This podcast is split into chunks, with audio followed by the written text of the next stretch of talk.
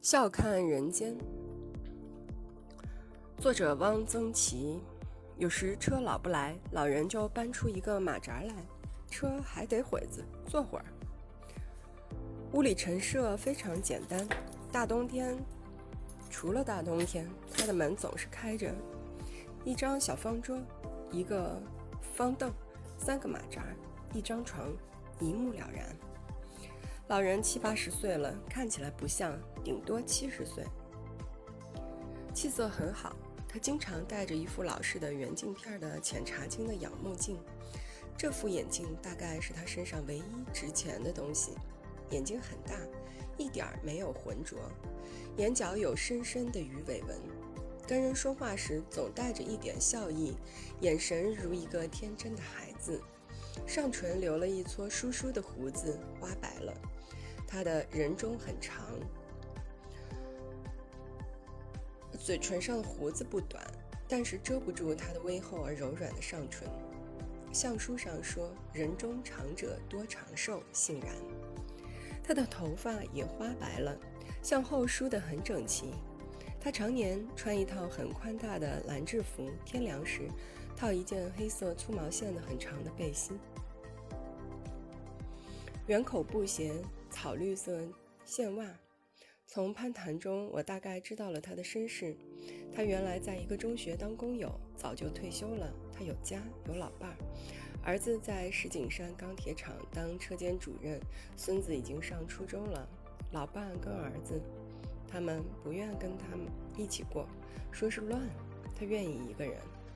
他的女儿出嫁了，外孙也大了，儿子有时进城办事来看看他，给他带两包点心，说会儿子话。儿媳妇女儿隔几个月给他拆洗拆洗被褥，平常他和亲属很少来往。他的生活非常简单，早起扫扫地，扫他那间小屋，扫门前的人行道，一天三顿饭。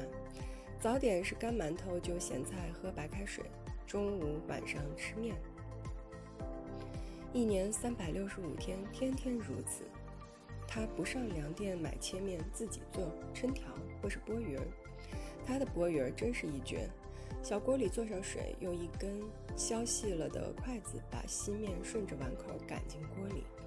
他剥的鱼儿不断，一碗剥鱼儿是一根，而且粗细如一。我为看他剥鱼儿，宁可误一辆车。我跟他说，你这剥鱼儿真是个手艺。他说没什么，早一点把面和上，多搅搅。我学着他的法子回家剥鱼儿，结果成了一锅面糊糊疙瘩汤。他吃的面总是一个味儿，焦炸酱、黄酱，很少一点肉末，黄瓜丝儿、小萝卜一概不要。白菜下来时切几丝白菜，这就是菜码。他饭量不小，一顿半斤面，吃完面喝一碗汤，他不大喝水。涮涮碗，坐在门前的马扎上，抱着膝盖看街。我有时带点新鲜菜蔬、青蛤、海蛎子、鳝鱼、冬笋、木耳菜，他总要过来看看这是什么。我告诉他是什么，他摇摇头，没吃过，南方人会吃，他是不会想到吃这样的东西的。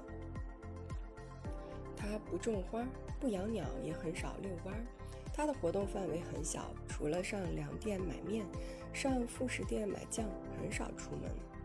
他一生经历了很多大事，远的不说，敌伪时期吃混合面、傅作义、解放军进城、扭秧歌、呛呛七呛七、开国大典、放礼花，没完没了的各种运动，三年自然灾害，大家挨饿，文化大革命，四人帮，四人帮垮台，华国锋，华国锋下台。然而这些都与他无关，没有在他身上留下多少痕迹。他每天还是吃炸酱面，只要粮店还有白面卖，而且北京的粮价长期稳定。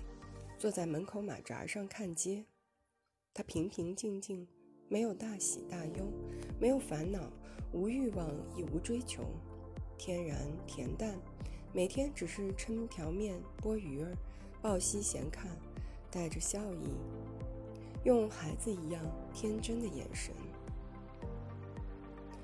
有人说故事像说着自己，有人说着自己像说故事。